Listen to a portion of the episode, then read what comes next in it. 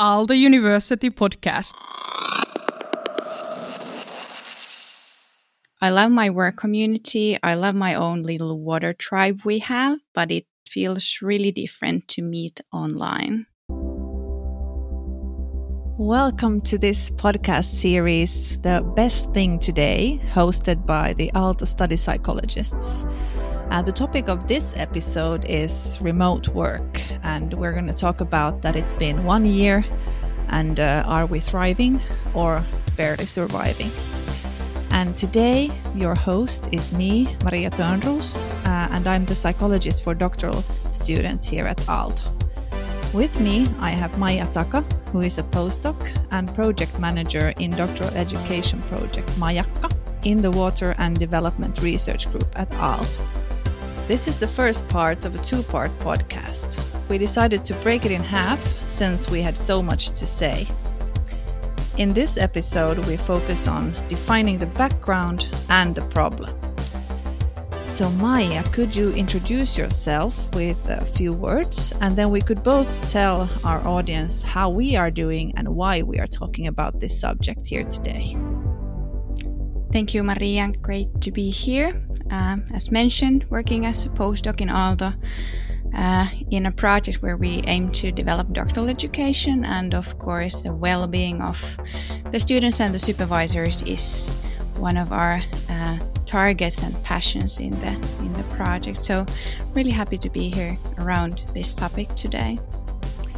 I've had the privilege to work with you previously also during the fall in the Towards Oasis symposium, and, and where we also um, tried to get together and discuss belongingness of doctoral researchers with uh, service staff and academic staff at Aalto and other universities also.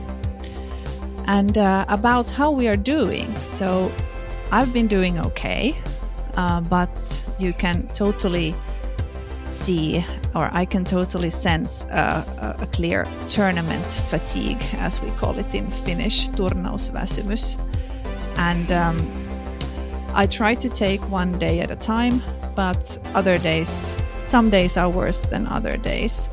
For example, last week I had the urge to flip a table because I was so fed up with this situation, but then I just breathed calmly and tried to remember that this is not forever, this too shall pass, and we will survive.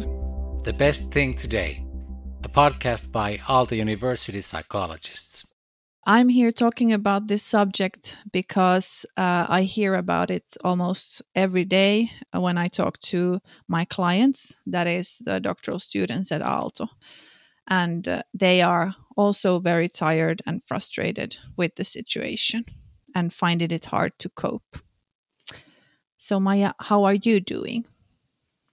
Oh, I'm probably the classic example of a person who didn't even consider of something like this happening. So I used to live in my my hamster wheel kind of a lifestyle where I just followed the same structure from Monday to Friday because it felt secure and it like it didn't require too much resources on planning. So I always started my morning in the same way and I tried to keep the same structure throughout the days until the COVID came and it like dropped me off from the wheel in a day or something. And in the beginning, I was like really resistant to even like understand the situation. I thought that, okay, it's just like a week or two. I'm not even going to like create a desk at home. So I'll just like cope for a few weeks. But in time, I realized that, okay, this is actually like going to be something huge. And I really need to somehow adapt and I realized that I had like zero resilience to things like these. And um, yeah, people around me, some people like had the similar reaction, but others just coped. They didn't see much problem. They even like valued the possibility to work at home in isolation with less interruptions and they enjoyed the time. But for others like me, it was a huge change and at least I started looking for solutions and options and help how how to actually continue working and living and trying to enjoy things even during these exceptional times. Yeah, I think that resonates with a lot of listeners and I have to say that at the beginning I was I I quite enjoyed this remote uh, teaching and remote uh, um, counseling because I I like uh, when I was an academic I I enjoyed the autonomy of academic work being able to decide where and when you do your work. And somehow this um, not being forced to be at a certain place at a certain time resonates with me really really really hard. And it, it was interesting to see how well it it it felt and how well it went with this uh, counseling remotely through Zoom and uh, having these workshops through Zoom, and um, but but obviously then then um, it's not just about that. It's also about seeing your colleagues or not seeing them right now and and um, feeling disconnected and and feeling the need for some um, social interaction in another way so so at at, at some level it's been a good um, change in how i do my work that i plan on keeping. But on the other hand, as I said, uh, I, I'm getting fed up with the situation also. But there's also positive sides. Like, I think that the meetings are a lot more prepared nowadays, and we have like more more planning and more structure and in the beginning people were just like happy of meeting online in zoom but in time we actually are getting this Zoom fatigue as well. So, well, every now and then some small changes need to happen or take to take place, but yeah. Mm. Yeah, so that's true. And let's get into our subject then, and um, some background before we we head into um, solutions or or or the problems and the solutions. So it's been one year. Should we be celebrating? Probably not. This hasn't been that great of a year. Um, some people, as as we spoke just now, have been uh, feeling like this is this is a good way to work and have been uh, found finding um, flow and engagement in their work through remote work. But um, I think that even they, they are struggling at times also. And uh, instead of uh, identifying only the problems and dwelling on them and um, dwelling on them with peers, uh, I think that people are fed up to the point that they need solutions. So they want to know what could I do? What would be the easiest first action for me to take to improve the situation? I, I totally agree. There's being a lot of discussion and like sharing how we're doing and how we how we feel about certain things and how everyone's well well-being is currently challenged by the situation. So there's a lot of talk about that, but like for me even understanding the way how I feel about things like this online meeting fatigue we both mentioned here I try to read about like the physiological reasoning behind them. For example, the Zoom and Teams meetings, like it's not normal to see your own face in a meeting, but nowadays I constantly see my own like facial expressions, which is silly. I can I can see myself in a meeting. Uh, having all my colleagues at once so close to me, uh, everyone staring at me or or staring at the screen, which feels uncomfortable. And even having this situation in my own bedroom, like all of a sudden my boss and my colleagues and you, Maria, and like everyone are in my bedroom where I also have like the dog snoring in the back and uh, having laundry drying there and everything just in this small room, which is confusing. And at the same time, the online meetings are emotionally heavy because I need to concentrate the full time. So having kind of a reasoning why I feel the way I feel already helps a bit to kind of uh, tolerate those situations. Yeah, and I think that one of the issues is that I, I don't understand why the development of these uh, programs is so slow so that when people are complaining about this self view well why why can't why is microsoft not doing anything about it? Why is teams not doing anything? Uh, teams has better view viewing choices than uh, no i'm sorry zoom has better viewing choices than teams. Uh, but still though there are these uh, studies that show what is wrong still the tech companies aren't doing the changes to the programs. I'm not a tech person, so uh, I'm probably just saying things that tech people, uh, you know, laugh at. But, but still, I find it funny or weird that they aren't uh, part of the solution, even though there has been, you know, he leaps leaps in the uh, progress of uh, moving into remote work and this could never have been possible like for example 50 years ago to stay at home uh, if there was a corona outbreak we would have been forced to go to work. And totally true. here here i want to come to to the point that remote work per se is not the bad guy. So remote work has a lot of uh, perks and advantages that we also talked about especially for academics. So there's no commute. Uh, you don't have to get up early in the morning, uh, commute to work for an hour, and so on. You have more time for your for, for your free time um, and for your family. There's more autonomy, uh, in a sense, that you get to choose: do you want to work in the living room or in the kitchen? but um, and then also uh, there there's been they've been saying that it's also you you have um, you can really concentrate on tasks that require concentration. And of course this is if you have the premises for that. Yeah. For me the increasing independence or more time to do work actually means that there's less diversity on my work days. Like Monday feels exactly the same as Tuesday and so forth. There's no hobbies to go to, so all the days are are pretty much similar and I work until I have no more energy to work. And this is especially last spring this was a huge problem in my work community because people were working for two long days because there was nothing else to do. So self-management and understanding like what is enough is really crucial during these times. The best thing today.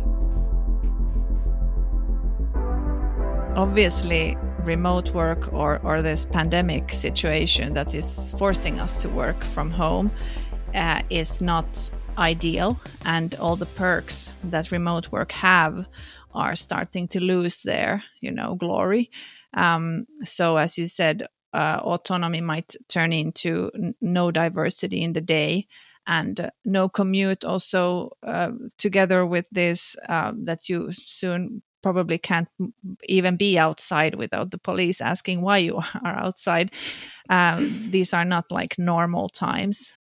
And then the zoom fatigue that you also mentioned is is a real thing and is affecting our well-being our brain has been used to communicating in a totally different way. It's not used to stare at everyone at a screen at all times. And usually, when I teach, I turn off the view of others. And this is really not ideal because if I teach in, in a normal situation, I, I see everyone, I see the audience. But it's really taxing to see empty screens uh, or a few people that are not making any sort of you know nodding or and giving anything back. So i choose to turn it off. And this is the, all these um, things that are connected to being in a virtual meeting are taxing for our brain. And as i also spoke about the concentration well we are probably not able to concentrate that much anymore because we have constant interruptions. Uh, we are switching from task to task without having proper breaks because we are sitting in um, Zoom meetings back to back. And if we were present at campus, we would be able to go and take a coffee in the coffee room, say hello to our colleagues, and so on. But uh, we are we are switching uh, attention between tasks all the time without having these breaks in betweens. And also for some, the home office is full of interruptions. Dogs, kids, spouses, I don't know, workers that come and fix your kitchen or something like that.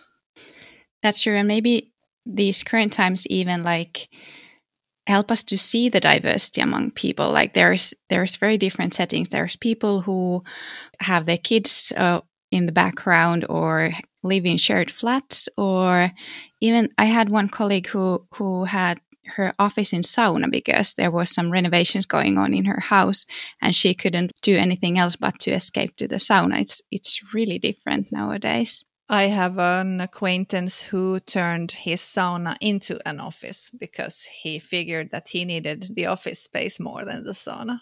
But at least he has a nice background in the Zoom meetings then.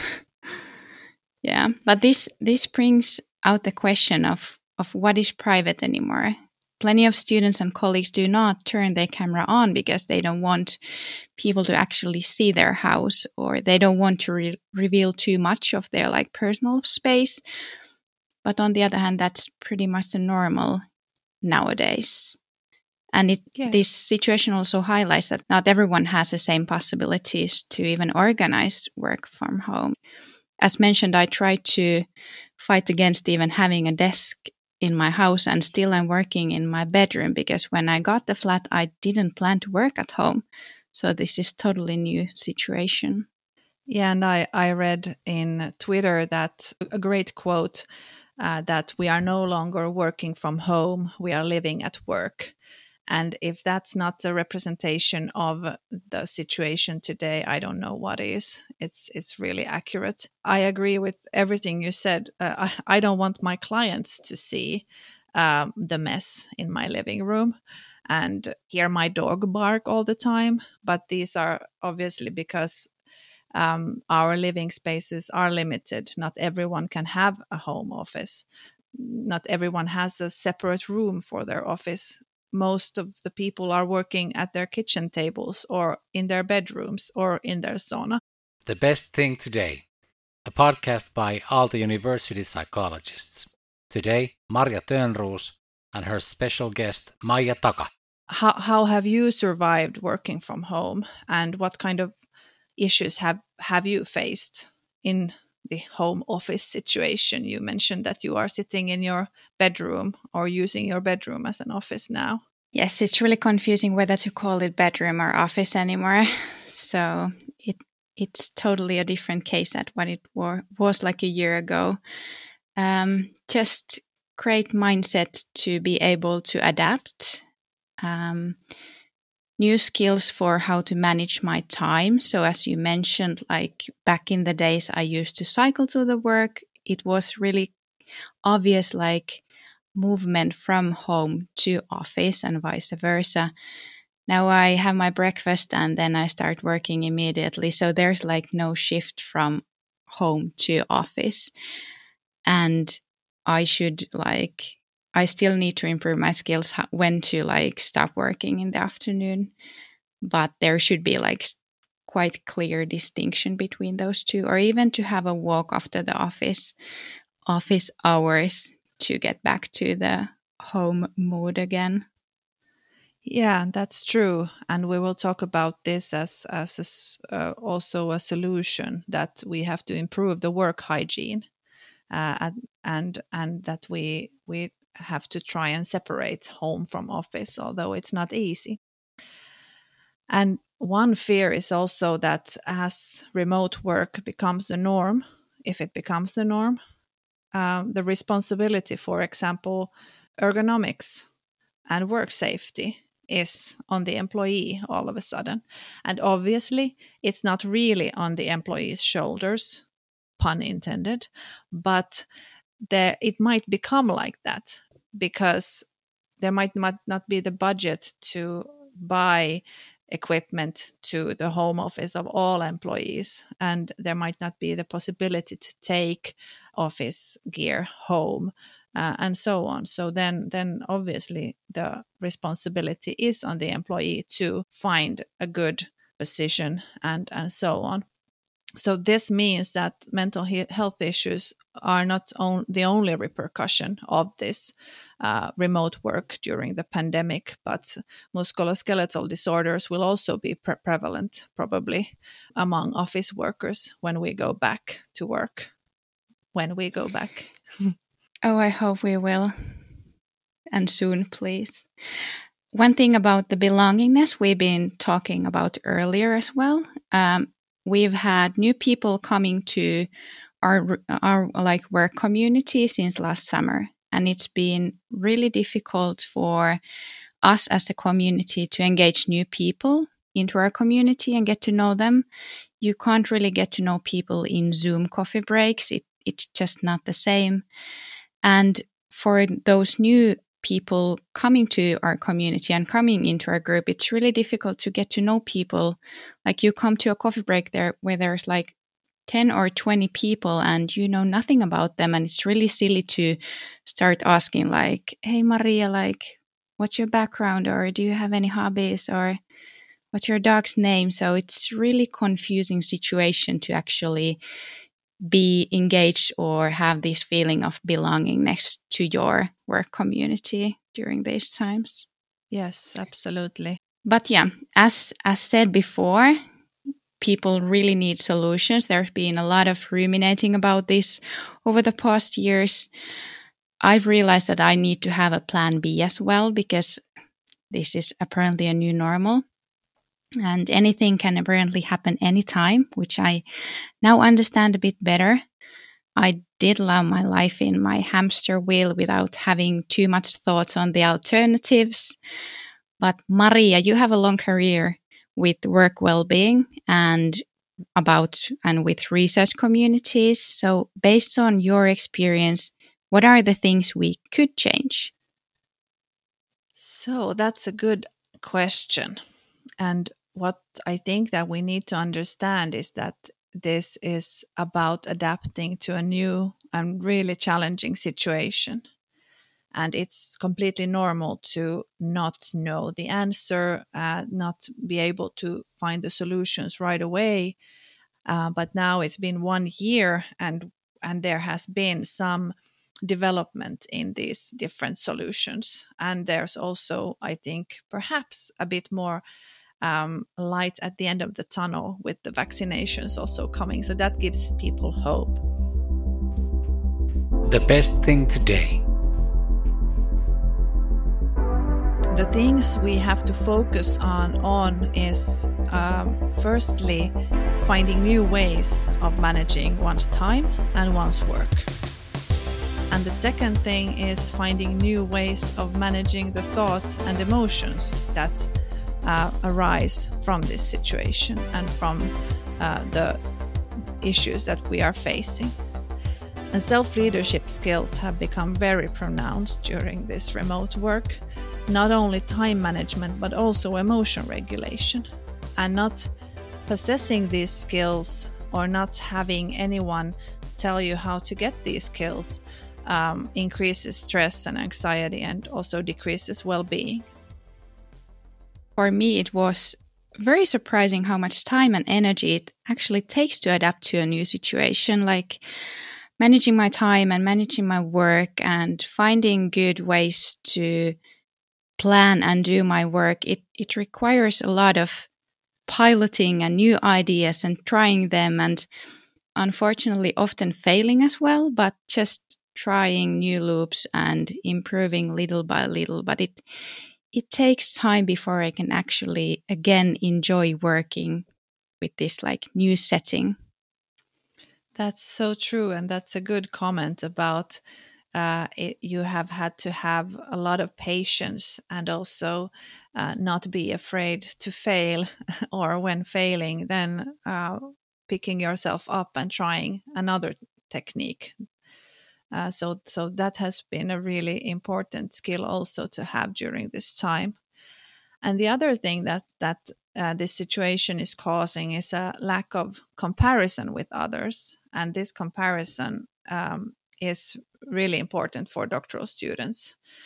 Um, it makes it hard for the doctoral students to understand their own progress if they don't have anyone to compare with. And this might sound weird because we often say that don't compare yourself to to others or, or everyone has a different situation than you. But the most common thing I hear from doctoral students is that am I the only one struggling? And this just shows that they have been disconnected from the realities of academic life because they only hear about successes of other people.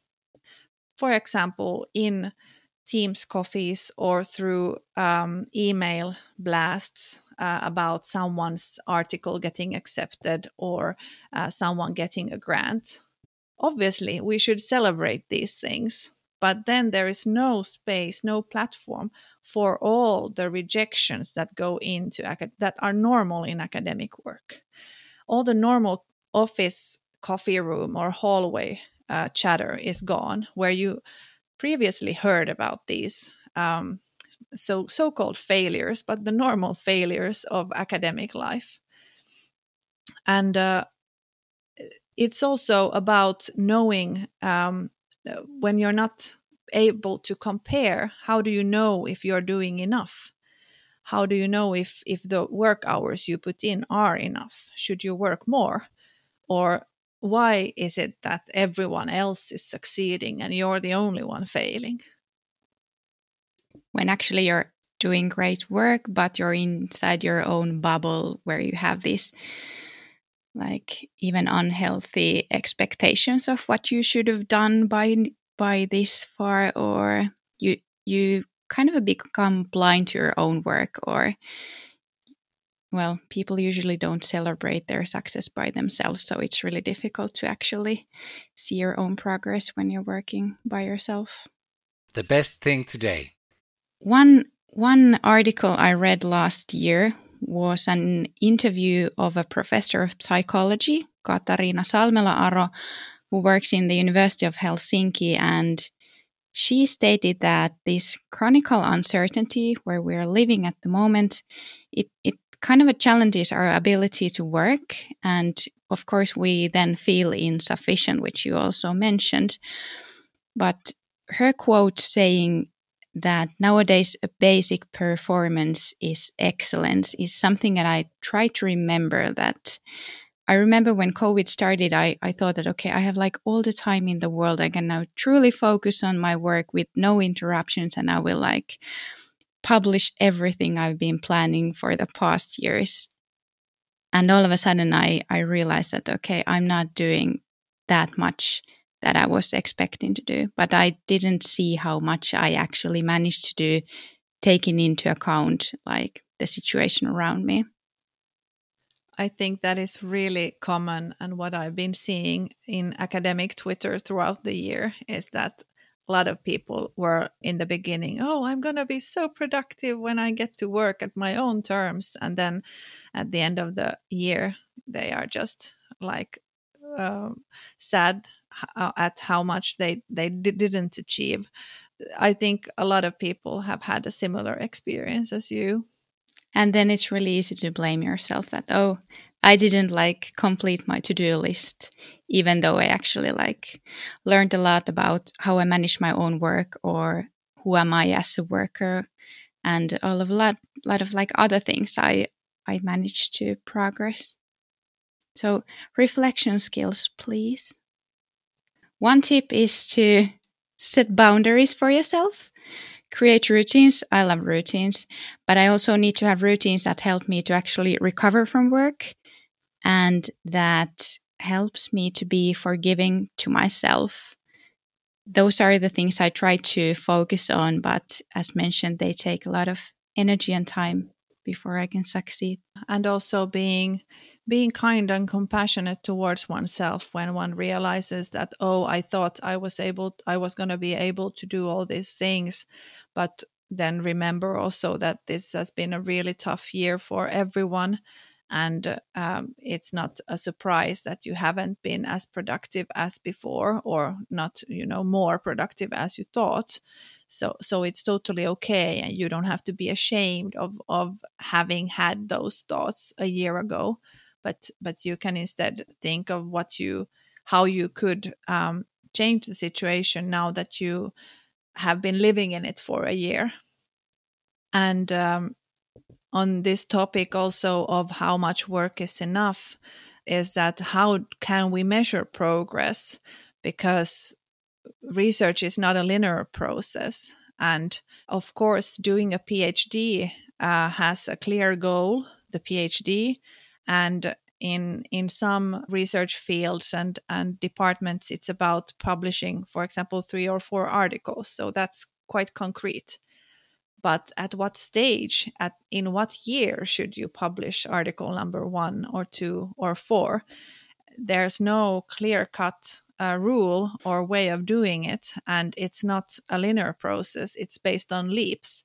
So also remembering that if you feel like you're stuck right now there might be a perfectly logical reason for that and that you don't have to think that you should do more work more but that at some point it will take a leap instead and you will all of a sudden notice that oh in a year i did all this and even setting yourself like small milestones or super small tasks they will anyway progress the work and publishing a paper is a huge amount of work. It's one research that you actually need to do and you need to do the writing and you need to be able to like defend the work.